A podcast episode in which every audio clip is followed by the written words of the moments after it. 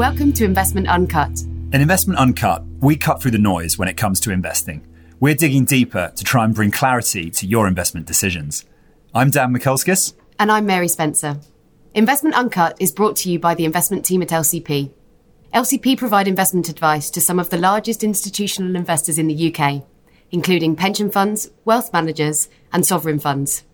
Find out more at lcp.uk.com. So, joining us for a conversation about big data and investing this week, we're delighted to welcome Mark Ainsworth, Head of Data Insights at Schroders. Mark, welcome. A great pleasure to be here.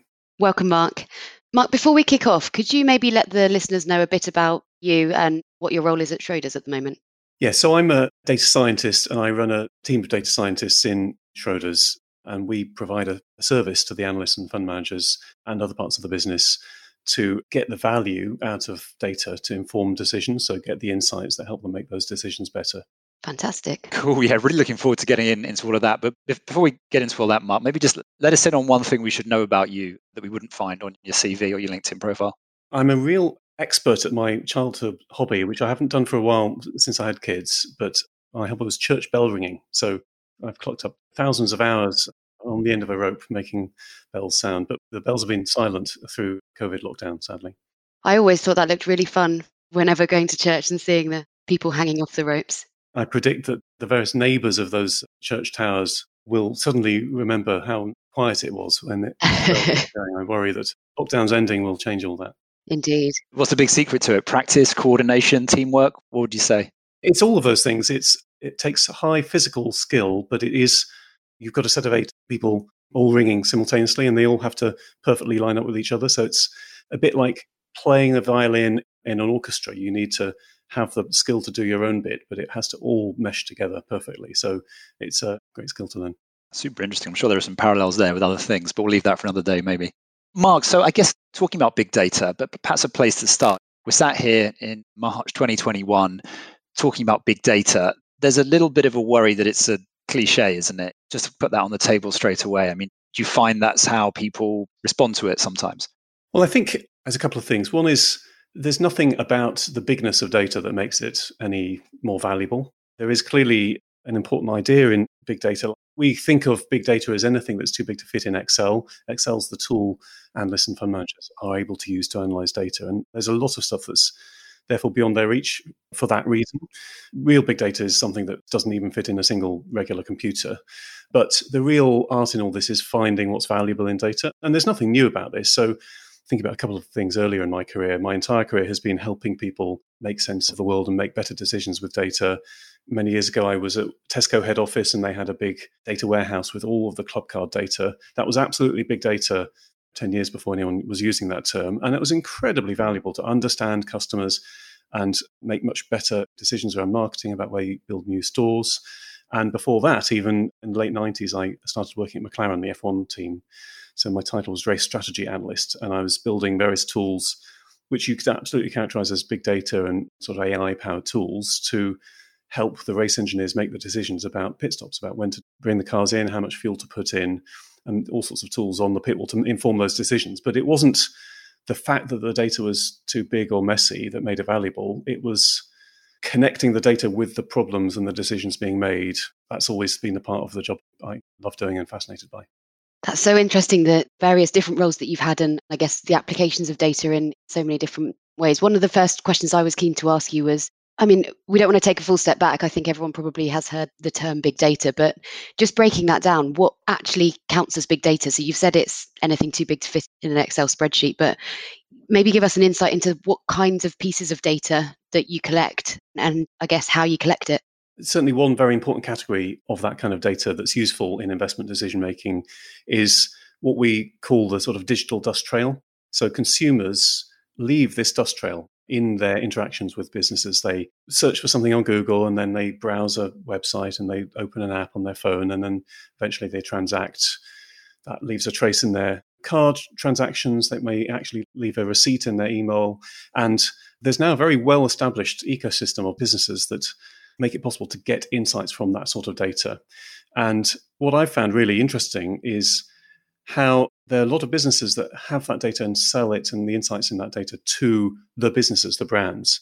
to understand their own business and to understand their competitors. And the managements of consumer facing businesses use that data to work out what to do to run their business. But that's also equally insightful to an analyst or fund manager trying to understand those businesses. And so increasingly, whilst Tesco, only Tesco has the club card data because it's their data, there's a lot of data sets out there that, in a sense, anyone who's got the right tools and skills to get the insights can get those. So that's definitely an important category of data. Another example would be weather. So the weather, it's really easy to find out what temperature it's going to be tomorrow or it was yesterday in your city. But there's some really interesting things like if you're thinking about investing in a, let's say, a company that makes air conditioning units, a core part of forming a view about how good a company is is to understand whether it's growing strongly and, and why. Is it growing because it's got good management and it's got a fundamentally good business model, or were they just lucky? And so it's perfectly possible to imagine that from one year to the next, it might have been hotter and they would have sold more air conditioning units. But that requires you to have the average temperature across the whole of America from one year to the next. And that simply isn't sitting around. You actually need the granular kind of day by day, city by city temperatures. And so we have a database of weather data. It's about 17 billion points of data. And wow. that's 17,000 times bigger than you can analyze with Excel. But that's exactly the kind of analysis we do to inform those sorts of decisions on the part of my analysts and fund manager colleagues. So, just picking up the first area that you mentioned, and I suppose, I don't know if you've seen it, Mark, but I think it was a Netflix film that was released during lockdown called The Social Dilemma and sort of various. I watched it, I'm afraid. It's very good, and we can link to it in the show notes. The broad premise is the amount of data you give to Facebook, for example, and I guess the social dilemma that that provides. So, how do you square that with the fact that you're collecting these sort of dust trail pieces of data on consumers? The key distinction there is our client is people who are investing their savings for their retirement. And our responsibility is to invest their capital in a way that is going to give a return so that they will retire as happily as possible and preferably it does some good for the world in other ways as well. And it doesn't matter in informing those decisions about the specific people browsing on Facebook. It is really useful to have some sort of indicators of how popular Facebook is and some independent sort of verification of whether Facebook is succeeding in the strategy that management say it's following. And so the kind of data that you can have just about how many people are visiting the website and what sorts of people in broad terms can be really illuminating for that. But it is of no interest to a fund manager what sort of products I search for or what sort of comments I make in my feed. Whereas it is absolutely central to Facebook's business model that they know lots about the specific individuals on their platform. And so it's the same sort of data, but you can literally throw away the name and address and the identity from the data, and it's useful at a sort of high level for the fund manager, and it has lost all value from a sort of targeting advertising point of view for Facebook. So that's the key uh, kind of distinction is it makes a big difference. In terms of weighing that data for the fund manager, I mean, I guess that must be the difficult part because I'm sure this point's been made many times to you before, but the robustness of different data sets must be often a bit tricky to get your head around. I suppose, example, looking at Twitter sentiment and things, it can be lots of bot accounts or people that are just going on about one particular issue that might not sort of be representative. Any insights on how you've tried to sort of weigh that over time or assess that? I have to say, fund managers are very sophisticated consumers of this data. They're very numerate. They know how to do lots of clever things in spreadsheets. And it is absolute bread and butter for being a good fund manager is that you have lots of sources of information of varying levels of certainty. When an analyst sort of makes a recommendation to a fund manager to buy or sell a stock, they're weighing up the conviction. So it's actually not too hard for us to also communicate that conviction from the data as well. It's, I think, a really interesting part of our job is to judge what is the accuracy of this data? What is the sort of track record? How often, when we convey this sort of information, is it right? And we can say we think this signal has gone up, and a, we've got a sort of 70% confidence that it, it will turn out to go up when you see the final result. And fund managers are surprisingly comfortable accepting that kind of semi strong conviction message because that's their job to weigh these things up. So, what we take most seriously is that we understand how big those error bars are. So, it is absolutely central to our job is to master that difficult problem of how wrong might this data be and in what circumstances it may be useful and when it may not be. There's some data sets that you can sort of see the trend, but the absolute level may be completely wrong because it's not a representative sample or something like that. So that's bread and butter of being a data scientist. But I suppose the point there is if you wait till everything's certain and perfect, then that's kind of useless. So it's trying to get that fulcrum point where it's, it's still useful and there's enough robustness to it. It's particularly interesting because fund managers and analysts have always been heavy users of data, the sell side and everyone produce huge amounts of data. And so the opportunity to generate more value for our clients is by having just that little bit more information than everyone else, or often taking the same information everyone has and interpreting that a little bit better. So, a good example of that was me and my team have done a lot of work over the last year on coronavirus. And one of my colleagues specifically told me that he felt the early stages when we started doing webinars where we summarized what we saw we tried to summarize our sort of the sense we tried to make of all the data and all the news tried to kind of cut a line through it and say well actually the way to interpret that is this is what's really happening here and today's news isn't really news this is still consistent with this understanding of what's going on the feedback i got was that he felt like he had like a two or three week head start on the rest of the market in their understanding of covid and that's quite interesting. It just shows you if we'd done that work, but sort of a bit more solidly and reliably, and waited three weeks until we'd published it, it would have provided no value at all. So there's there's a very very clear sort of speed versus sort of solidity trade off at work, and anything that gives a little extra insight is valuable and makes a difference. That's really fascinating. I think we've drifted into the sort of specific applications to investing, which is great. And I guess just thinking about the example that you gave, coronavirus is clearly one that's pretty obvious if you're a data scientist that you should probably look at the data around coronavirus because it was such a big event. In more normal times, how do you work out which data you should follow or how do you decide which projects to look at? That is the hardest problem because there's so many things you can do with data that sort of seems interesting or funky or clever, but it is actually not useful. To be useful, it needs to be something that is not already known to the recipient and so you need to somehow master everything. Like, does any part of the sell side already do that? And is it actually something that somebody can act on and that is missing? And so the trick we use is quite simple. The team, in this institute does two things in parallel. It builds things, so acquires the ability to analyze certain sorts of data and builds tools that let us analyze that data. But the point of your question is how do you know you're building the right things? Because it's a lot of work. And the trick is we also just answer questions. We just have like an inbox and we try to make it as easy as possible for people to just ask questions, just one off questions. And there's a sense in which those bits of work are inefficient, they're time consuming. But every question is a gift because it reveals that the person would value the answer. So it is something that they could act on. And it reveals that it's absent otherwise because they wouldn't have asked us. And the act of trying to answer it also then lets us find out whether it's possible. Can you do it? Because it's all very well saying, oh, yeah, we'll be able to get this sort of data. But you don't know if it really works until you've actually got the data and done it for real. There's so many data sets we have bought and thought, oh, yeah, this will be really useful for this question about hiring activity. And then you actually try and you just discover the data is, to the earlier point, too biased or messy or partial or something. It just doesn't work. It's not good enough for the fund manager to then want to act on it. So you've got this constant flow of questions that, in answering, let you identify when you have the same category of question over and over. That's the evidence. Let's build a thing that let us do that efficiently. And so the linking of those two things together is our method. The flow of questions is the evidence for the things that it's worth us building, basically. It sort of reminds me of that classic quote that all models are wrong, but some are useful. So you're kind of focusing on asking the question, look, what's useful, what's useful, rather than starting with what's right. And the most important part of the name of my team, so the team is called the Data Insights Unit. An insight is the most important word. And an insight is really just something which changes somebody's understanding of the world. And so that's mostly about what the person already knows and what they think, even though superficially it's about the information itself. But it absolutely depends on whether the person already knows it and whether it's interesting to them. And just almost a bit of myth busting here as well.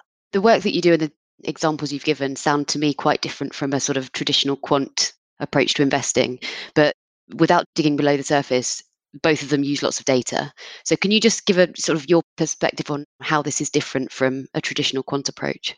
Yeah, so I think I've often heard described that fundamental investing is sort of mile deep, inch wide. It's about understanding the specific companies you're investing in and really deeply thinking about how likely is it that that company will be a good recipient of capital. And quant investing is mile wide, inch deep. Often the level of real understanding of the companies being invested in is sort of non existent. It's about finding patterns and signals that, when applied across this very wide range of companies or securities or whatever, on average make enough money to make a profit. And, and both absolutely are valid ways of investing, but they are completely different. And I think I use that word understanding, and insight is when somebody changes their understanding. Fundamental investing is driven by understanding, understanding the companies you invest in and their relationship with their peers, understanding the way the market seems to be pricing those things at a very specific individual company level. I found it absolutely fascinating entering this industry. Fund management is a storytelling discipline. It's about the analyst working out what's a future for this company that seems like it's plausible that is a story about what might happen, informed with spreadsheets and hard data. But it's a story that they then tell to the fund manager. And it may be a little collection of stories. Here's our central case and the bear case and the bull case. But it's a little collection of stories. And if the fund manager believes that story, then they'll trade on it. And so our place in this is to contribute extra bits of information into that story so that it is more likely than otherwise to be true, to come out correctly. And one way we sometimes talk about what we do is we're filling blind spots so, an integral part of being an analyst in understanding that company is to have information come into them. And there's some bits of information that are, I think blind spots are a good metaphor because the blind spot you have in your eye, you don't know that there's a gap in your vision. Your brain sort of feels you cope without the fact that there's a bit of your vision, literally, you don't see something. But if you were to fill it in, you would see things that you wouldn't otherwise have seen. And if our analysts have a better interpretation of the data out there that fills that blind spot than the rest of the market, then that lets them generate alpha for our clients. So it's completely different to the quant sort of methods. And early days, we did look at slightly more quant techniques, like here's a signal and sort of alert people to that signal. But it's simply not very interesting. It doesn't slot into the story you tell about why this is a good company. It's just the fact that this, if you traded on this signal 55 times out 100, you'd make money. That's just got no part to play in in the understanding the company and why you'd invest in it. I guess thinking about application across the world, emerging markets is sort of typically viewed as where there might be a lot of blind spots because there's less access and there's less data. So, does this stuff work in emerging markets? Have you gained good insights in those areas too? Funnily enough, the emerging markets teams is one of our groups that we do the most work with for exactly those reasons. There are the most blind spots, and yeah, the most benefits from filling those in. Absolutely, we do a lot of all sorts of things, including quite a few really interesting geospatial data science pieces. So if you're thinking about investing in a company that runs stores and working out is there capacity to add enough new stores to grow in line with what management say, or what's the nature of the overlap with different competing chains. That's the kind of stuff we do a lot of in emerging markets, partly because increasingly this sort of analytics is done by the sell side as well. And so the more the sell side start doing it, a lot of the investment banks have these sorts of data science groups we're happy to lean on those and then we can move towards the other remaining gaps that continue to represent a source of alpha. Super interesting. I mean, I love the way you distinguish there between the quant investing. I've never heard it quite put that clearly. It's really interesting. I'd love to hear, to the extent you can share, some of these examples of areas where you've seen a story from a different angle because of a particular data set you unearthed or a particularly good insight that you added. And if there's anything you're able to share on that one example, I just sort of expanding slightly on the one I started talking about, which was a European supermarket chain, and the company had an IPO. And the particular question the analyst had for us was, can this company grow as much as the company say? And so we looked at that information at a sort of town by town level. And two things came out from that. One is we were clear that it would be very difficult for the company to grow quite as ambitiously as they claimed they could it would require them to have a level of sort of saturation of all the towns that really hardly ever achieved in their sort of bits of the country they'd already got a strong presence in. And secondly, it revealed some quite interesting patterns about where in the country they'd have to add new capacity, which had knock on effects for their supply chain or the cost base of distribution centers and such like. And it gave them the confidence that they should invest in the IPO, but with very clear awareness that there's a moment to sort of step out from that that they're kind of live to what to watch for in a way that wasn't necessarily obvious. But also, actually, they talked to company management about those findings. And what particularly tickles me is the company management then asks us to share that analysis with them. Maybe some of that analysis stuff that they would quite like to know about for themselves. We didn't share that with them because it's our proprietary work. But that makes an interesting point, which is this is the sort of analysis that any good company will be doing for themselves. And of course, whatever they find, they will be keeping it secret or being very selective about what they tell the world. So, independently, looking at that sort of information is very useful. That springs an interesting question to my mind, which is clearly you've got an entire data insights unit and you've got the backing of a large investment management firm. Is this the sort of thing that's really only accessible to those larger firms that have big teams, or is there elements of sort of big data type insights that the small investor or the man on the street have access to? Well, I think that there's certain sorts of parts of what we do which can be done at any scale. So, one example is we use web scraping. So, any website in the world can be a source of insights. I've got an example is we look at, for example, the price of tires.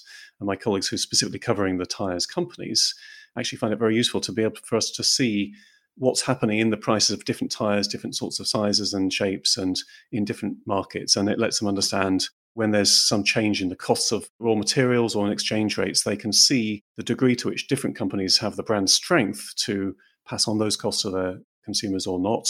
So there's lots of quite rich insights that you can get from that. But in principle, anyone who knows how to code can create a web scraper and start to gather data from public websites like that and turn it into something insightful. There are certain sorts of things, though, where there's a sort of minimal scale problem to overcome. So, certain sorts of data sets that are very powerful are expensive to get, they're expensive to have on a database. Literally, I know of one kind of data set which is to do with data gathered from mobile phones moving around literally the, just the storage cost of that data is over $100,000 a year before you even start to analyze it. Therefore, that sort of data analysis can only be done by big organizations, so either big departments inside existing asset managers or a sort of now well developed ecosystem of suppliers that sell that to companies. And so every asset manager has the potential to access this sort of data. As I said, the investment banks are doing this as hundreds of companies now in what's called the alternative data sort of industry sell services that let you for 20,000 for a terminal access this sort of information through some sort of web interface. But of course, you're accessing the same information as everyone else. It's much harder to do something really distinctive if you haven't got your own capability. Data science is a real team sport. You need engineers, you need scientists, you need analysts. There's lots of different sub-disciplines. I mentioned we have geospatial data scientists. There's quantitative skills are useful in this. And the all rounder the sort of data science unicorn, as they're called, who knows all of those things, they don't exist. So there's a minimum scale you've got to get to to have a viable team. Otherwise, you're going to be getting this stuff from third parties. In terms of the sort of raw data crunching power, is there some kind of minimum in terms of the number of CPUs? You've got some kind of big data center somewhere that's just constantly burning up CPUs to try and analyze stuff, or are you trying to be a bit sort of smarter and smaller scale than that? That situation is changing quite a lot. So one of the technologies that rose in line with the buzz around big data as a phrase around sort of almost 10 years ago was a particular technology called Hadoop, which would let you take a set of computers and turn them into one supercomputer cluster. And that was an open source technology that let you do that at relatively modest cost. Until then, those sorts of supercomputer clusters was really far, far too expensive for almost all organizations. And that's why big data became a buzzword that time ago because of that particular technology. But that's actually now falling away. And the cloud, Amazon and Google and Microsoft, have now got very well developed capabilities that let you access that sort of data without having your own cluster, which has a lot of overheads, getting the computers set up and having a team running them. Snowflake, as a particular database technology, is doing some really interesting stuff to make it easy for people to access this sort of data. So there's more of a kind of pay as you go model emerging for that. But there's no escaping the fact that there's a set of people who know how to do really powerful stuff with this that is a bit of a hurdle to get over. But technologically, it's changed quite a lot. Just bringing it back briefly to sort of insights that you've learned from your various work, I suppose, in big data. So, firstly, on the investment theme, has big data or the work you've done broken any traditional investment approaches or theses, or what makes a good company? Have you learned something that actually the world was thinking about this wrong as a result of big data, or is it finessed around the edges more? I'm afraid nothing profoundly different has come from that. I think we focus on sort of going with the grain of how the firm makes money for its clients. So, yeah, no, we haven't contradicted anything long held. I think clearly there's a assumption that this data won't be necessarily be useful, and finding the places where it is useful is what we've found. My second, I guess, big insight is have you learned anything about diversity and inclusion or the importance of a diverse team in the work that you've done? Well, I have to say, yeah, in our work on coronavirus, it's a very powerful reminder of how great it's been to have a really diverse team. So our team is recruited from lots of different industry backgrounds. And so we've got a real mix of gender, of ethnicity, of a neurodiverse team. And so for the last year now, I've been hosting a webinar where we present our findings on all sorts of things. And one of our team is a real depth of expertise in biology. And most finance professionals don't have any of that in their background, but he spent time as a bioinformatician and knows everything there is to know about DNA and biology. And so he's had a regular part to play as a sort of chief scientific advisor to the rest of the firm on the fundamentals of how immune systems work. And again, it's been really useful. It's not so much about what's the efficacy of this vaccine, but here's how you should understand how immune systems work. And for this reason, we think that for the first year, we don't expect to see any significant variants emerge because there isn't the selective pressure, but then that will change and all sorts of things along those lines that are filling in this important blind spot that is relevant to every investor everywhere. So regularly, we send out the invite out to the few hundred analysts and fund managers in the firm, and we regularly have about 150 people listening to what we're summarizing all about coronavirus. And our colleagues can not have to spend all their time reading all this stuff, most of which contradicts itself. And we try to cut a line through that and really equip people with a clear view through that mess of data. Fantastic. And thinking about recent projects that you've been involved in, so clearly the coronavirus sort of, if I can call it a project, and you've been giving the firm insights. Are there any other sort of big, long standing projects that you've been giving frequent updates on like that? Well, the other key thing is around sustainability. So ESG is a big part of what Schroders is focusing on. And very significant part for data science in that. There's all sorts of interesting things about estimating the actual social costs of different sorts of activities that companies go on and baking that into a model that we can then use to make our investments better for the world. But there's also inside of those things all sorts of really gnarly data problems. Like we depend on estimates of all sorts of things like carbon emissions or salary payments per head. And if the data we receive from our kind of data suppliers is wrong, then that makes those numbers go wrong. And actually finding, making sure that all the numbers we've got are correct and spotting any quirks is a really good example of use of data science. If you fit a model and when things don't fit, that's probably something that somebody should check and make sure is correct. So we can make sure that everything flows through correctly and we're giving good information to our clients. So, Mark, as we start to wrap up today's session, it's been such a fascinating discussion. What's the one thing that you want listeners to take away from today? I think the key thing is the value of data comes from the insights, and it's about connecting the data with people making real decisions. And fundamentally, we found the way you do that is you work with people. It's a team sport. You've got people who know data, people who know investments, put them together to find those insights, and that can enhance value for our clients in all sorts of ways. Cool. And Mark, what do you think is the most underappreciated thing in this whole area? I think just thoughtful, simple analysis of data, actually, sometimes. There's a lot of people get carried away with big data and analyzing text data, but sometimes just simple sorts of data, like doing a well designed survey. It's a completely old school technique has been used for decades and decades, but when you do that well, you can get just the insight that makes all the difference. It doesn't need to use sophisticated techniques and AI to be valuable. I think we've found it's really important to have a team that's got a breadth of skills so we can do those complex things like machine learning, but we can also do simple things and do them quickly. Brilliant. Keep it simple where you can. Mark, do you have any recommendations for the listeners? Books, TV shows, podcasts, anything like that? My favorite newsletter for people who are into this kind of stuff, data viz and machine learning and data science, is a newsletter called Data Elixir. And I find it sort of reliably really good source of information. Brilliant. We will link to that in the show notes as well. Mark, that's been an absolutely fascinating conversation today. Thank you so much for your time. It's been a pleasure. Thank you. Thanks so much, Mark. That's it from us this week on Investment Uncut. Please join us again next week for another episode. Take care.